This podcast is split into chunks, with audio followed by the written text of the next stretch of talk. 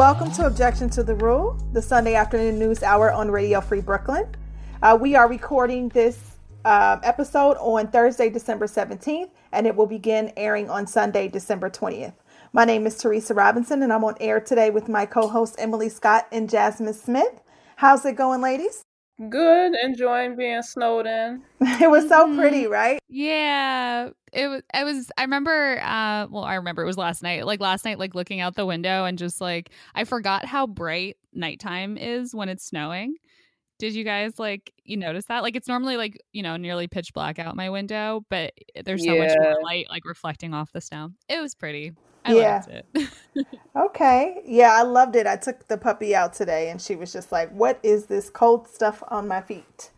So helps that I didn't, yeah. Oh, I know. It helps that I didn't have to go anywhere too. So I do feel for the people that had to to face that storm. But yeah, yeah, I did a last minute run out to get something to put around my windows to make sure there's no cold air coming in and to like make sure I had enough groceries to last me. But I, when I went outside, I was smiling like a little kid. I love, I like the first snow or like the first pretty nice snow before it gets like grungy and nasty, and I don't have to be out in it. So yeah, I'm I'm happy we have snow. yeah, I know, right? I hate when it's cold and there's no snow. It's just like sad. The worst, yeah. or when it's raining and cold, like oof. Exactly. All right. So this week we'll be discussing the effects of indoor dining shutdown in New York City and the mental toll it's taken uh, the pandemic on workers in the restaurant industry, uh, the change of name for a major Major League Baseball team, Biden's selection of Deb Haaland for Interior Secretary, and the Indian farmers' protest, and much more. So let's go ahead and kick off our episode with our local news segment. Emily, you're up to the mic. Alrighty. So this one is a little bit of a long one, but um, I think it's it's important and, and interesting too. So, um, as regular listeners of the show may be aware, uh, the inner workings of the restaurant industry are some are things that you know that's something that's pretty personal to me. I've been following the turmoil that the industry has been facing this year pretty closely. Um, so on Monday, December 14th, indoor dining was shut down again in the city after being reopened only at the end of September. So it survived basically two and a half months. Um, Cuomo halted indoor dining in an attempt to help a recent COVID spike settle back down. Um, as we talked about on the show last week, the food service industry is practically in free fall. Eater New York has a running list of the New York City restaurants that have closed since the pandemic started, and it's at least 1,000 as of the end of November. Um, Pete Wells, the restaurant critic for the New York Times, published an article on the 14th titled, Just When Restaurants Thought 2020 Couldn't Get Any Worse, Everything Seemed to Conspire Against New York City's Food and Drink Businesses. Now, indoor dining has been taken away again. He writes, Quote, we can start with the coronavirus itself, which might have been custom engineered to inflict maximum damage in rooms where strangers talk animatedly in close proximity. Um, parentheses, note to the build your own reality cult. That's a figure of speech. It wasn't engineered at all. Um, but the more we learn about it, including the results of a South Korean study showing that an infected person had passed the virus to somebody sitting more than six feet away after just 10 minutes of exposure, the more we understand that people are unusually unusually vulnerable to infection when they are inside restaurants. Uh, end quote. And uh, financial relief has basically been non existent for the industry. Quote, Mr. Cuomo did promise to extend the moratorium on commercial evictions, which would have expired on January 1st. Congress did pass the CARES Act, which wasn't perfect but kept many unemployed restaurant workers afloat, as long as they weren't undocumented. But the Paycheck Protection Program was a disaster for many restaurants, as industry groups pointed out repeatedly each time Congress had a chance to fix it and declined. Another bill that would budget up to $120 billion to bail out independent restaurants and bars is slowly gathering cobwebs in Washington. Congress hasn't explicitly told restaurants to drop dead yet, but then the year is not quite over. End quote. Um, CBS New York reported New York City restaurant workers were protesting for financial relief in Times Square on Tuesday, the 15th. The article um, from CBS also included a grim reminder. Quote, a recent report conducted by the industry found that two thirds of New York restaurants will close in the next few months without any financial assistance. Um, So, yeah, so listeners may know that I'm not a huge fan of pandemic indoor dining from a safety point of view, but I thought this was pretty interesting. Uh, in Pete Wells' article, he writes, quote, Mr. Cuomo undermined his case for a citywide shutdown when he acknowledged that restaurants and bars accounted for less than 2% of new COVID cases, while saying that uh, 74% of new cases are coming from household gatherings and living room spread. But I was also particularly struck this week by a December 10th Grub Street article by Chris Crowley titled um, "All of this is kind of killing me right now." New York New York's restaurant workers grapple with the crushing mental and physical toll of COVID. Uh, that article came out a few days before New York City's shutdown, indoor dining shutdown happened again, but the issues it raises continue to be relevant and important. Um, so most of the rest of my story is going to be me quoting from that article because I, I, found so much of it just really poignant. Um, so, quote, as the pandemic wears on, many of New York's restaurant and bar workers say that this year is taking a deep mental and physical toll on them. For many, these past 10 months have been defined by anxiety, crippling uncertainty, and worries about their own health and, and anger. Uh, quote, oh, sorry. Uh, there's an example of, quote, a server in Brooklyn's Prospect Heights neighborhood. She says that since going back to work, she makes approximately two thirds what she did before the pandemic. The shifts, though, bring for, far more stress as new concerns, new responsibilities, and new COVID rules have transformed the job into something entirely different. It's exhausting to use so much so much energy to be polite and nice to people who don't care, she says of customers who ignore the COVID regulations. Um, everyone is burned out because we've now all become bouncers, weird nurses taking people's temperatures and babysitters. Please don't stand up. Please wear a mask. She has no choice but to enforce the rules, even as customers actively try to flout them, because her bar will be fined thousands of dollars if they're in violation. Um, another one quote Workers say that reopening restaurants has felt like putting on a performance of normalcy to make the dining experience feel as ordinary as possible, even if it's happening on a sidewalk. But behind the scenes, workers say the jobs are almost unrecognizable. We have put on an excruci- we have put an excruciating amount of work into making the experience as normal as possible for guests, one bartender tells Grub Street. But for the rest of us, this sucks. None of us return to the job that we worked at beforehand. Nothing is the same for us. Um, quote, much of the friction comes from customers who revert to the old way of doing things even as circumstances have changed dramatically. Pinch Chinese's Miguel de Leon says. Several people spoke about customers expressing dissatisfaction or even anger about wines or dishes not available, and of experiences not being up to pre pandemic standards. Uh, quote Chinese Americans and other people of East and Southeast Asian descent have also had to deal with racism, including physical attacks from xenophobes emboldened by COVID. De Leon says that Pinch, like restaurants in Chinatown and elsewhere, have seen a drop in tips and check averages. De Leon adds, uh, This is fucking dehumanizing. It does not feel great. I like to believe that there is some sort of art to hospitality, but when your patrons aren't even thinking about that, when they're thinking solely about the value of what they're going to eat, out uh, to get, it becomes so one sided that I'm this close to being absolutely 100% done with it. Uh, quote, customer facing jobs, especially, have also seen an increase in responsibilities as many businesses try to operate with smaller staffs. One manager says 80 hour work weeks are not uncommon, even as many non tipped employees say their hours have been cut to keep down costs. Um, and finally, quote, communication between management and staff remains complicated at many restaurants, too a situation that is understandable as owners grapple with an industry in free fall and ever fluctuating regulations, but no less frustrating for the workers trying to navigate spaces as safely as possible. Several people spoke about COVID cases going unreported or finding out about a case before officially being informed by management. Rumors now circulate in the industry about bars, restaurants, and breweries where cases went unreported. The owners are trying to survive and the staff are trying to survive, says uh, Reif Schneider, who's a quote a mental health counselor who worked in hospitality for 10 years. Unfortunately, their needs are not aligned all the time, and that's creating creating a lot of conflict. All right, so uh, so that brings me to the end of my local story this week. Um, in conclusion, the way I see it, Congress's inability to provide financial relief for the restaurant industry during the pandemic has not only decimated so so many businesses, but has forced workers of um, of these uh, industry places that do remain open into unsafe and psychologically painful conditions in the attempt to stay afloat. Um, and if you're looking for ways to help, you can one go to www.saverestaurants.com slash take um, hyphen action and fill out the form created by the Independent Restaurant Coalition that will be sent to your congressional representatives asking them to pass restaurant relief now. You can also order out, uh, take out as much as possible directly from your local favorites and tip really, really high. And if you do go out to eat, don't be an asshole.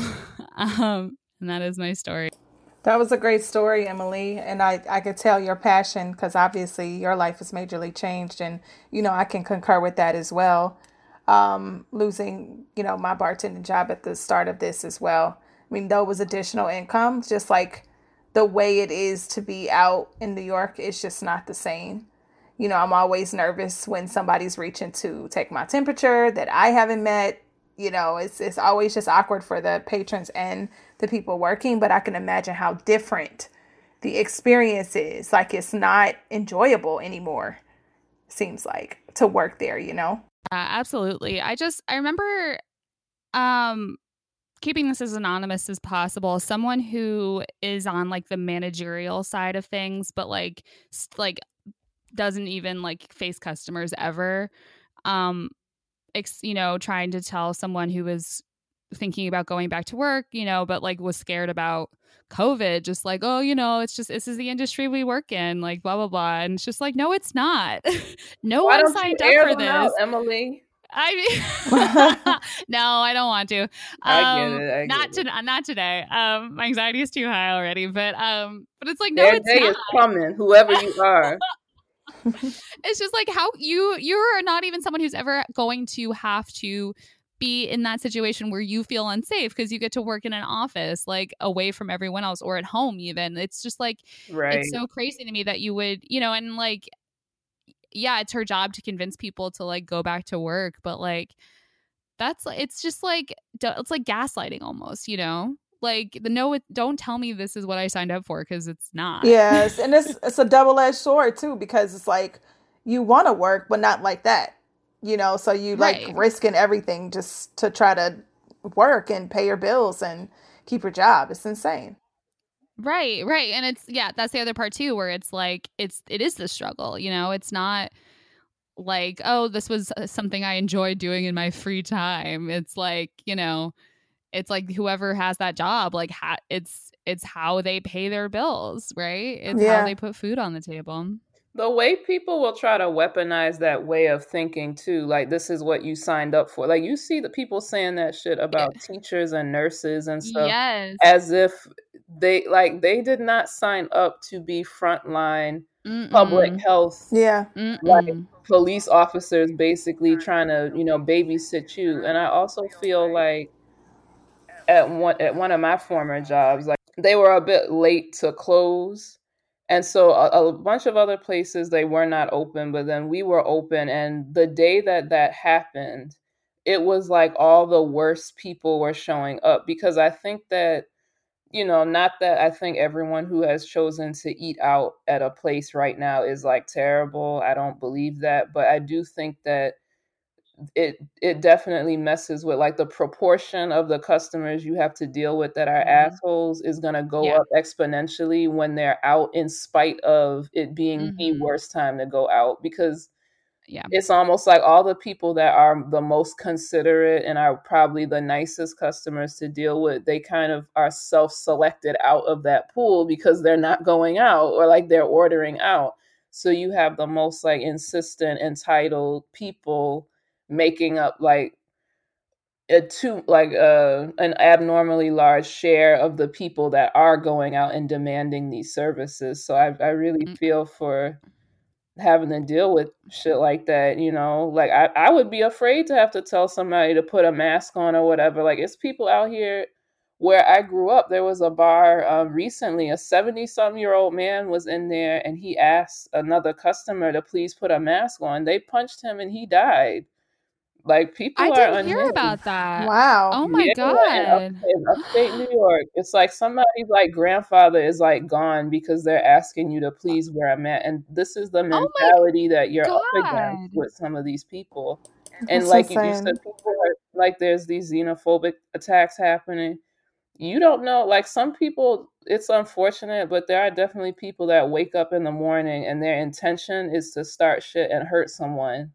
And these types of situations give them like the perfect opportunity to be like, I dare you to say something to me. Like, I'm not gonna follow your rule. I'm free or whatever the fuck. So, on top of the fact that the industry is built to make customers like almost feel like that they have that sort of power in normal circumstances and then you just you add on like owners and whoever else like trying to create pretend everything is still the way it was before for the customer experience and you do create that perfect storm of of customers who felt entitled to shit anyway just like creating a totally dangerous situation um It's and like it's it's on awful steroids. It's like yeah already bad, but now it's like it's been ramped up to 11 in the snow. Yeah, it's yeah it's really insane. Um, thank you so much for bringing light to that, Emily. And it, you know, it never, it we still don't know how this is going to, how long it's going to last, what it's going to be like. But uh, definitely thinking about everybody in the service industry during these times, just hoping that some relief is coming soon. I know there were some talks about a the new stimulus bill coming sooner than later, so hopefully they'll do more to help small businesses and restaurants and things of that nature that really need it right now.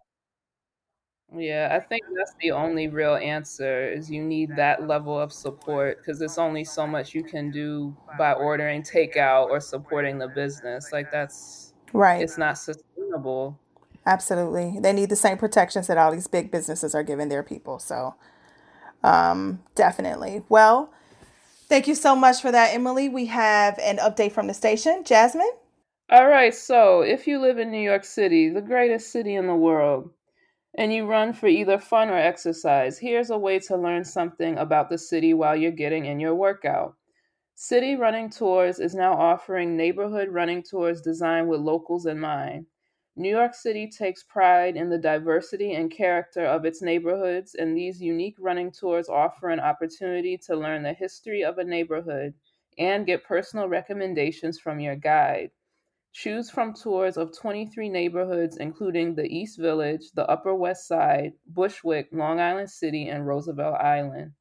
For more information about the running tours and to see the list of neighborhoods and full tour schedule, check out their website at www.cityrunningtours.com forward slash New York City. Awesome. Thank you. So, we're going to jump right into our first music break for the day. This is a really cool jazz track called Pace, and it's by Nubia Garcia, an award winning saxophonist, composer, and DJ based in London. Check it out. We'll be right back.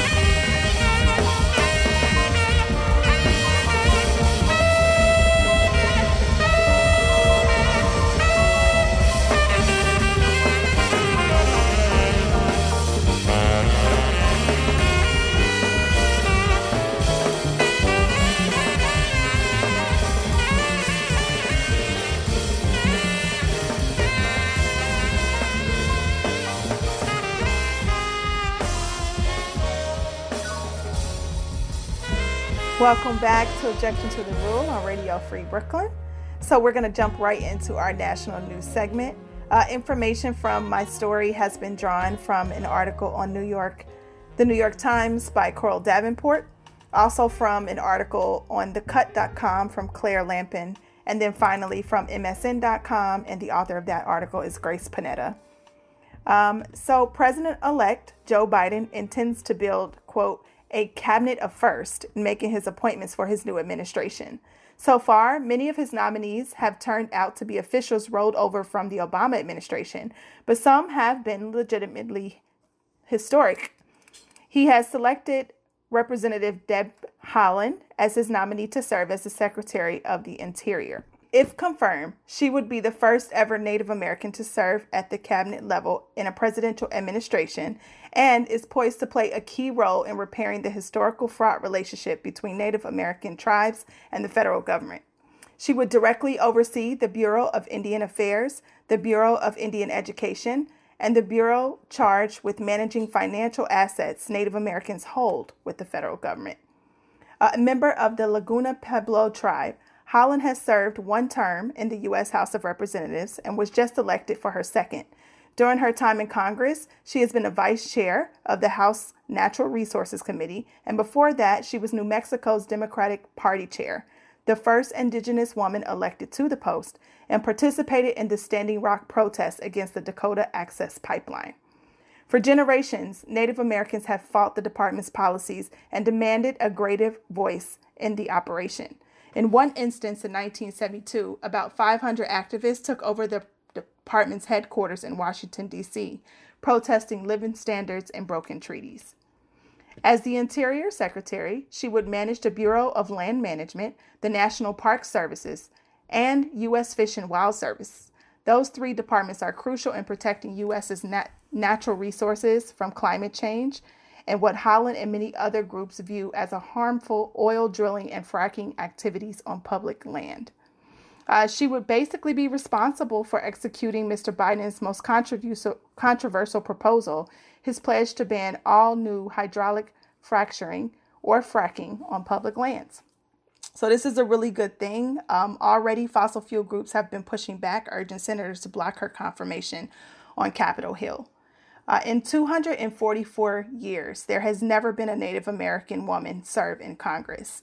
In a statement, Ms. Haaland said, quote, it would be an honor to move the Biden Harris climate agenda forward and help repair the government to government relationship with tribes that the Trump administration has ruined and serve as the first Native American cabinet secretary in our nation's history.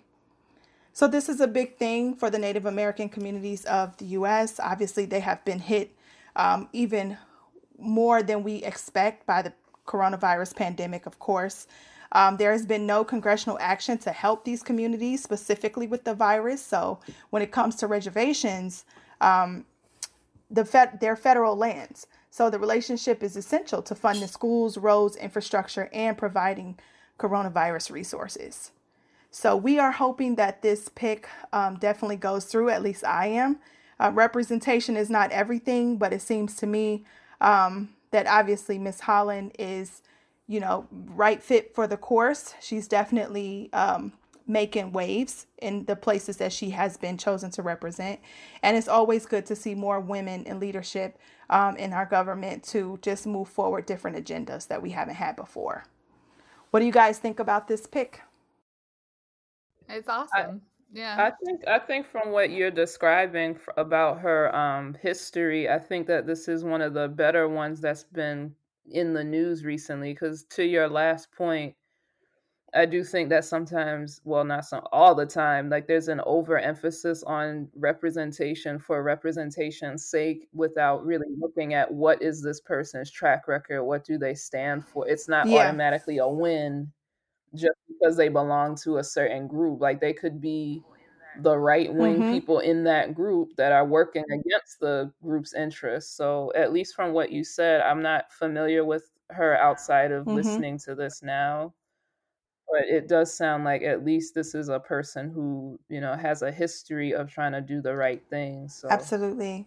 And doing my research, I did listen to um, a lot of her speeches. She was um, in a couple of different programs about the women being elected to Congress last year and just the 20 um, that were uh, newly elected. And she definitely seems very down to earth in her approach. She talks about how, you know, she's had to depend on government systems to take care of her children growing up, um, the struggles that she's had to uh, do her education, and why these things are important to her. She also has a history of making friends on both sides of the aisle, if you will. So, um, kind of that sort of bipartisan approach to being um, to gaining support for some of the things that she feels is important to her community and other communities of color. Um, so I'm hoping that this works out well, and you know we're talking about positive movement and some healing to be done. You know, obviously we can't fully heal what America has done to the Native American community at all, or any community for that matter. But at least this is a step in the right direction to make uh, the issues that are important to them more prominent um, in these discussions that we're having moving forward. Yeah, that's that was so awesome, Teresa. Um, and uh, yeah, I loved hearing you know talking about being passionate about stuff. It's you know you did a great job presenting why this person is so important, Thank you. so interesting. And uh, I do want to um I do want to ask though. I think you you said she's the first Native American in Congress, but did you mean the cabinet? Yes, in the cabinet there, but there were two who were Okay. elected in 2019. I have to find the other Native Mhm. American congresswoman, but she was one of two representing New Mexico. Very cool. I think Yeah, I didn't- remember. Yeah. Didn't you say the first Native American woman? Yes, Or woman. two? Okay. I said Got woman, It, got it. yes. Got it. Okay. Cool. Very cool. That's awesome. And also, all this stuff is is Biden trying to ban fracking? Because I remember during the like election, he was like wishy washy on it that he like wouldn't actually ban it. Well, he's Um, he's that's awesome. yeah. I mean, in this report from MSN, he's you know that was one of his platforms. His pledge to ban all new hydraulic yeah. fracturing and fracking on public lands.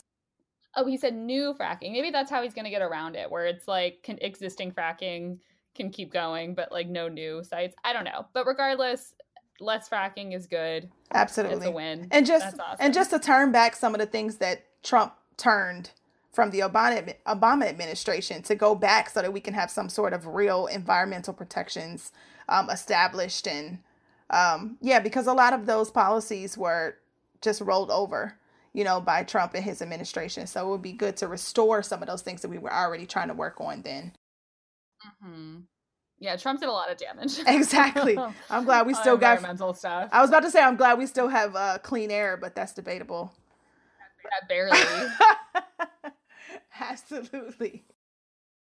Yeah, I, I really I I hope um like one of the issues that I feel happens a lot with these wins is that whether it's like talking about police forces or politicians, a lot of times like if you are progressive and then you become a part of the system and you're like I'm to change it from the inside, like what happens 9 times out of 10 is you don't change the system, the system ends up changing you Yeah. and the the climate crisis is so pressing and it's so extreme that I'm hoping that this person that um, Deb Haaland is able to get a lot of these things passed and that we see like some positive movement. But I'm always so concerned about how watered down things end up getting for the sake of making sure that it will pass. Because the people that are they have a vested interest against these things working like they work double triple overtime to fight against them and then by the end of it what you tried to pass is like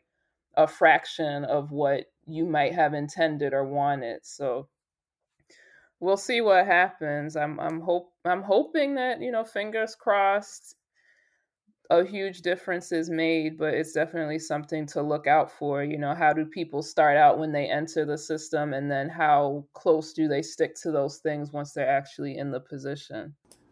Right, absolutely. Um, you know, we can only hope for the best. Definitely, so far, she's passed. She's worked hard to, you know, have some bipartisan support. I think she's passed. I think the report said three different bills into law since she's been in office since 2019. So she is progressive, um, forward thinking. So hopefully, she does what what we all need her to do. Um, and let's hold her accountable. Darn it, we're watching you. Deb Haaland, we're watching you right over here at OTR. yeah, didn't um it didn't Rahm Emanuel like start moving down the list of people? You know, like bullying is effective.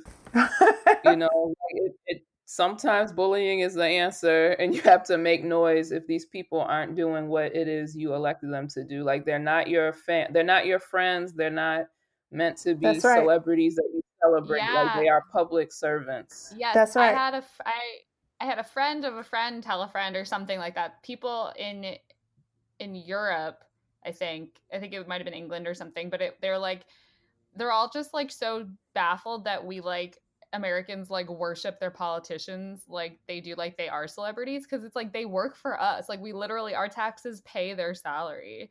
And it's just like this warped idea that they have so much power.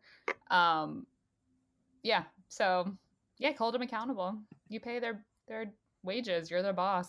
That's right. So like I said, we're watching you, Deb Haaland. But congratulations on, you know, um, fighting this far to make this difference. Um, it's great to report a story like this.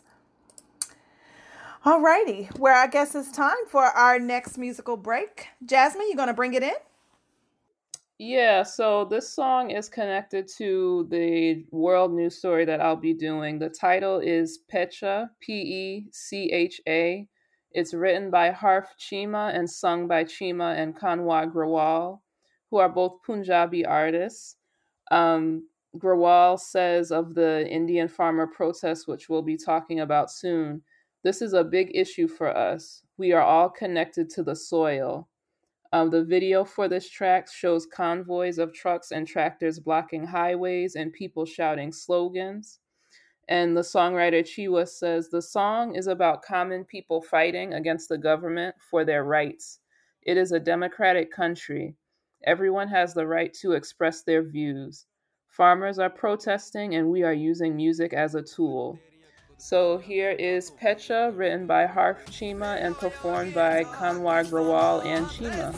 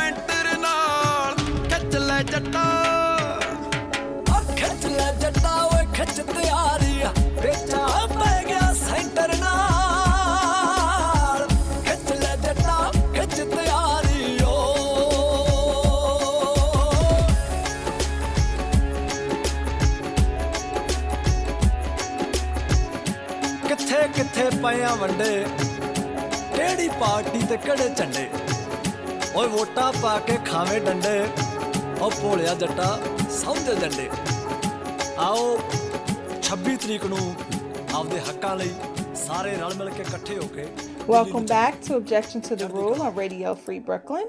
And now we'll have Jasmine with our World News segment.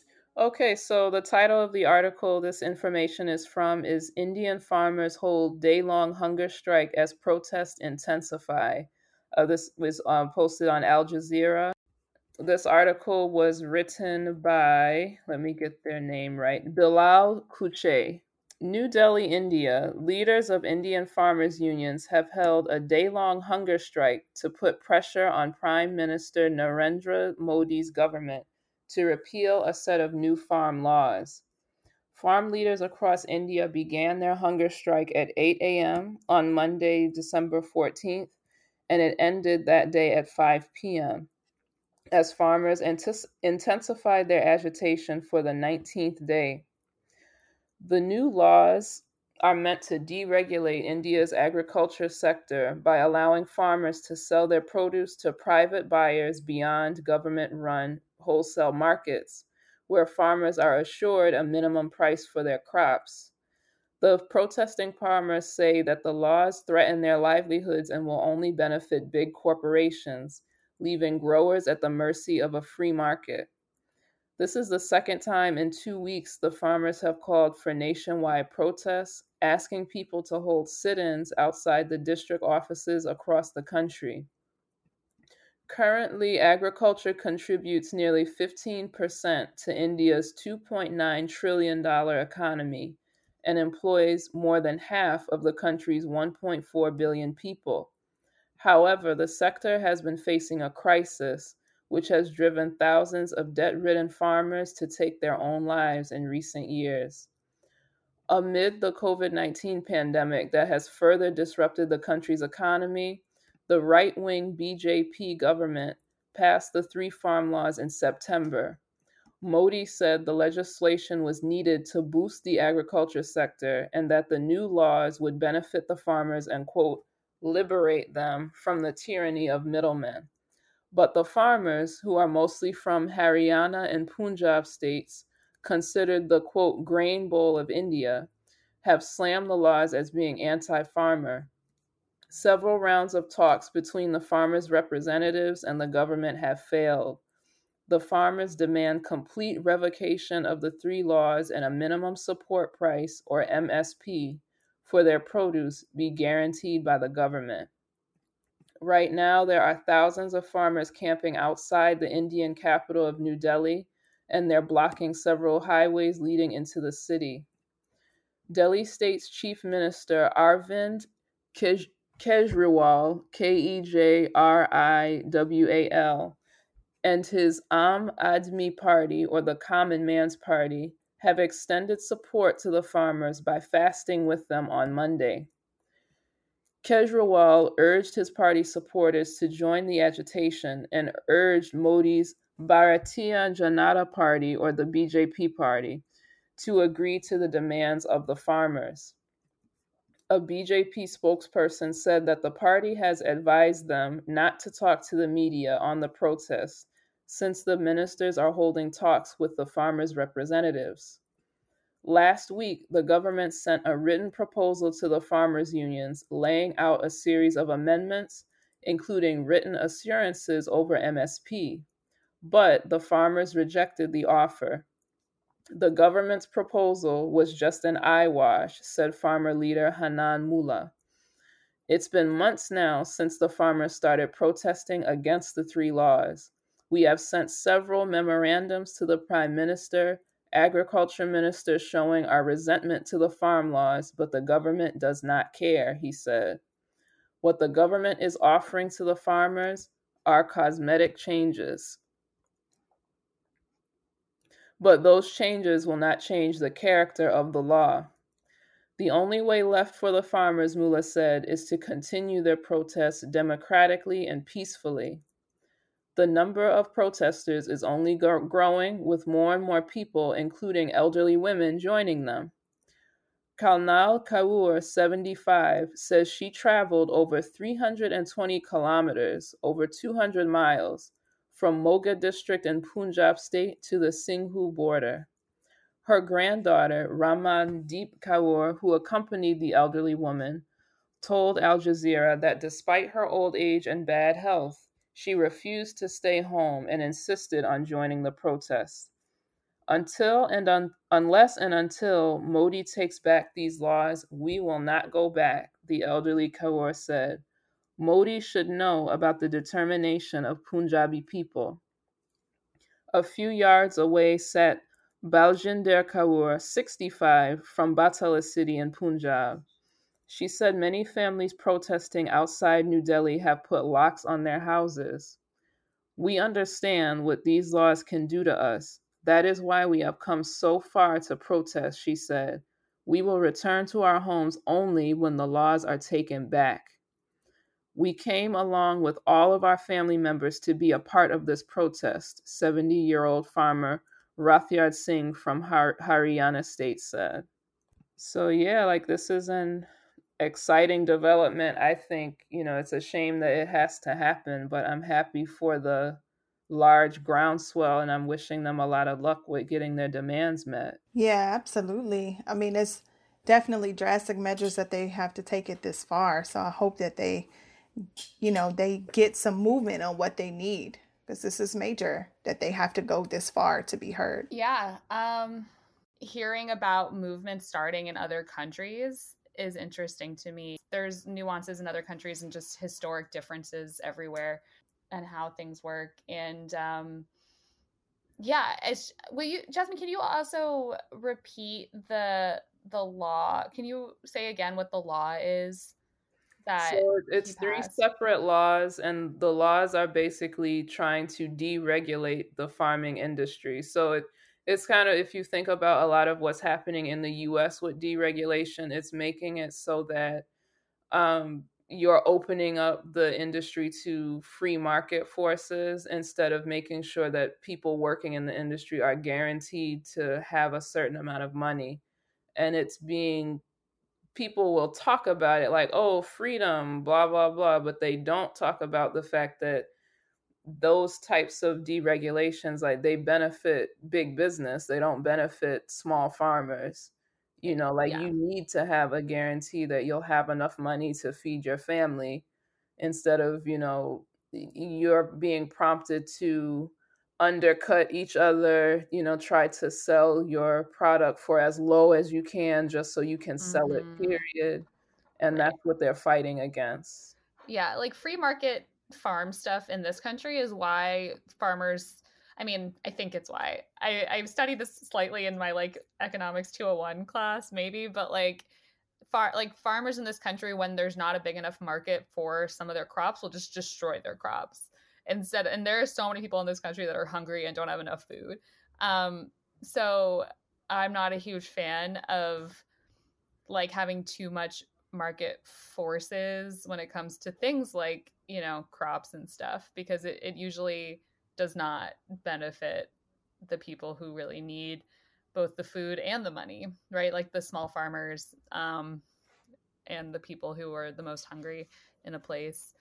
Um, yeah, yeah, yeah. I def I definitely agree, and it's it's disturbing how the messaging around free markets it's it's really it's so dishonest and it's so deceitful like it hides the reality of what unregulated markets really mean um so it's it's it's very sad that it got to the point where you had you had thousands of people taking their lives you know i don't think i came across that until i was reading about this story but you know that yeah. despair like you're already living through a pandemic you're already probably even with the guaranteed income that you were getting before it's probably mm-hmm. not that much money but wow. you know to be driven to the edge like that it's really it, yeah, it, I mean, it shows like the evil underbelly of a lot of these like mm-hmm. policies mm-hmm. you know it's it's not just a difference of opinion like it's life and death for people especially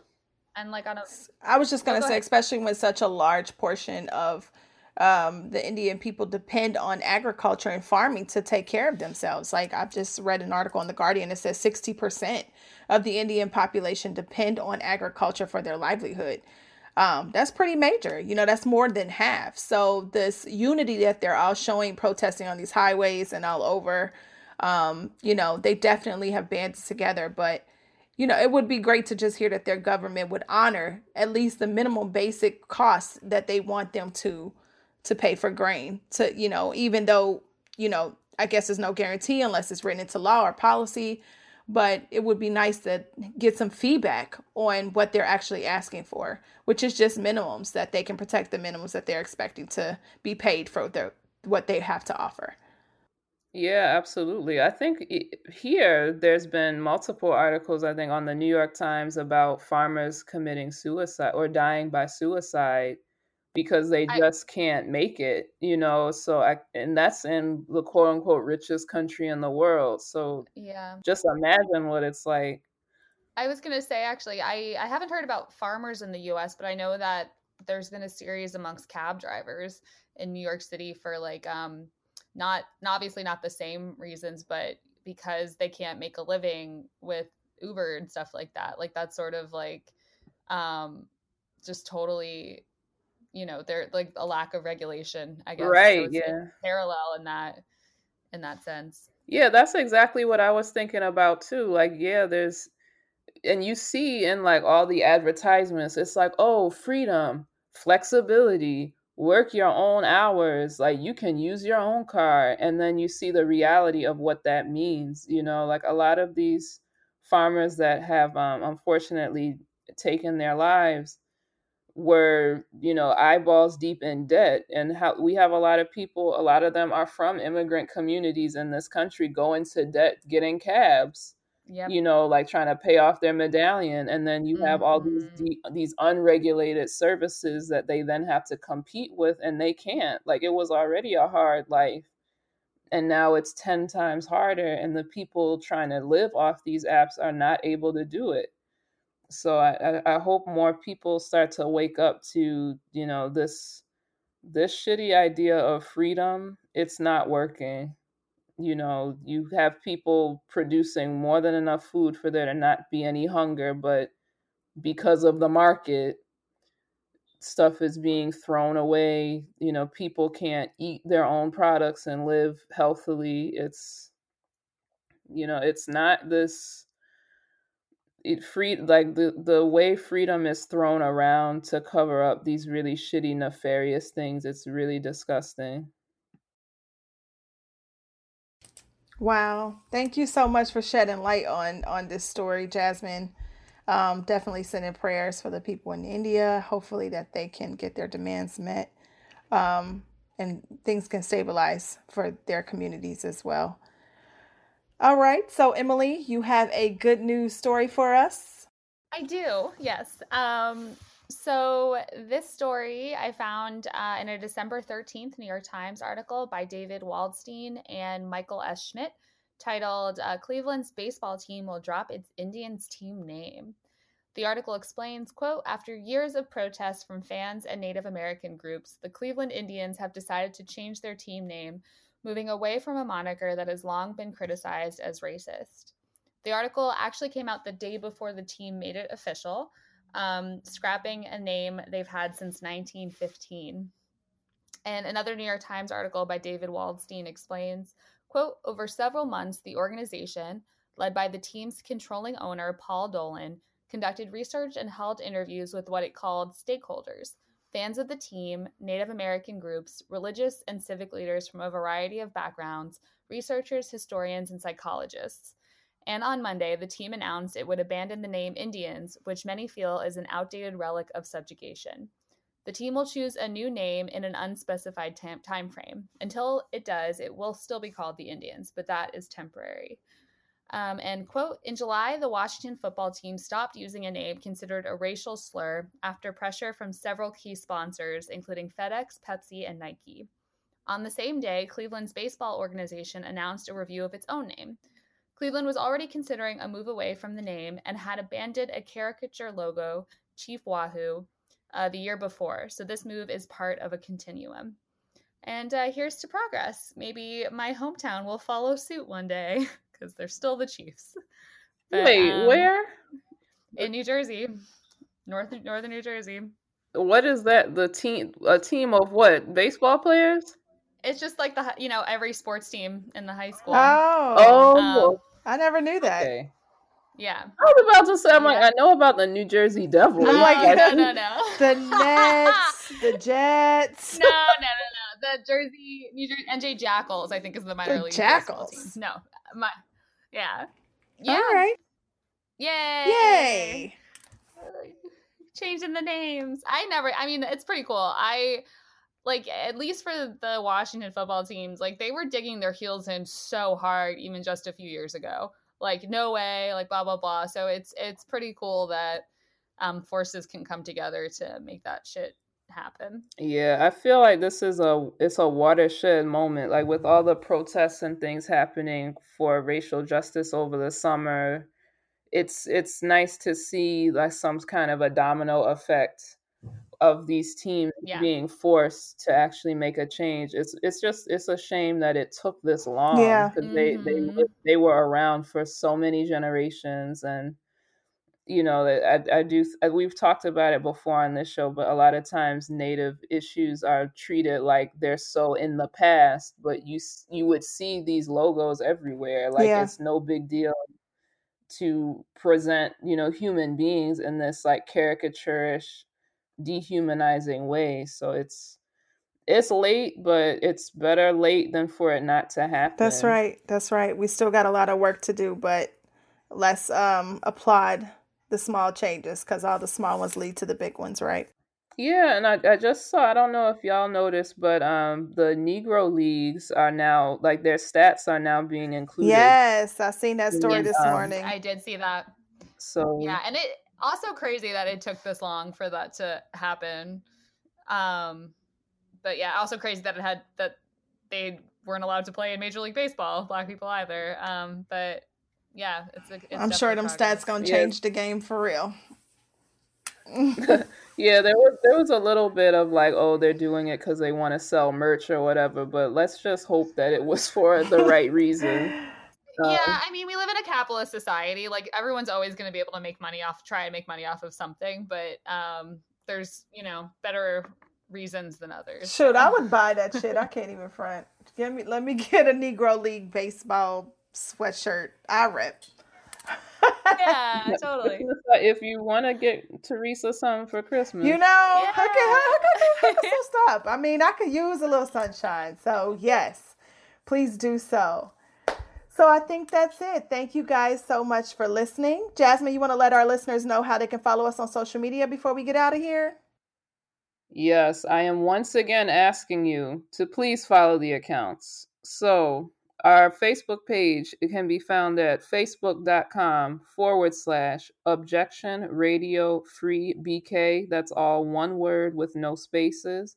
And you can follow us on Instagram at, at objection to the rule no no space no spaces no punctuation just the show title awesome thank you so much everybody for supporting the show um, and also for supporting the station you can catch all of our older episodes on radiofreebrooklyn.org on the radio free brooklyn app or on spotify listen up for more independent brooklyn media we're going to play you out with a new track this one comes from Britney Spears and the Backstreet Boys. I know, right? Like what? what? I know. I found it today, yeah. but it's it's really, yeah, really yeah. fun. The track is called Matches. Enjoy. We'll see you next week. Bye. Bye-bye. Bye. It's borderline unfair. You know I can see your brain, it's screaming my name. Uh, and if it's up to me, I, I need you in between my midnight Egyptian sheets. You know I can see your brain, think you feel the same.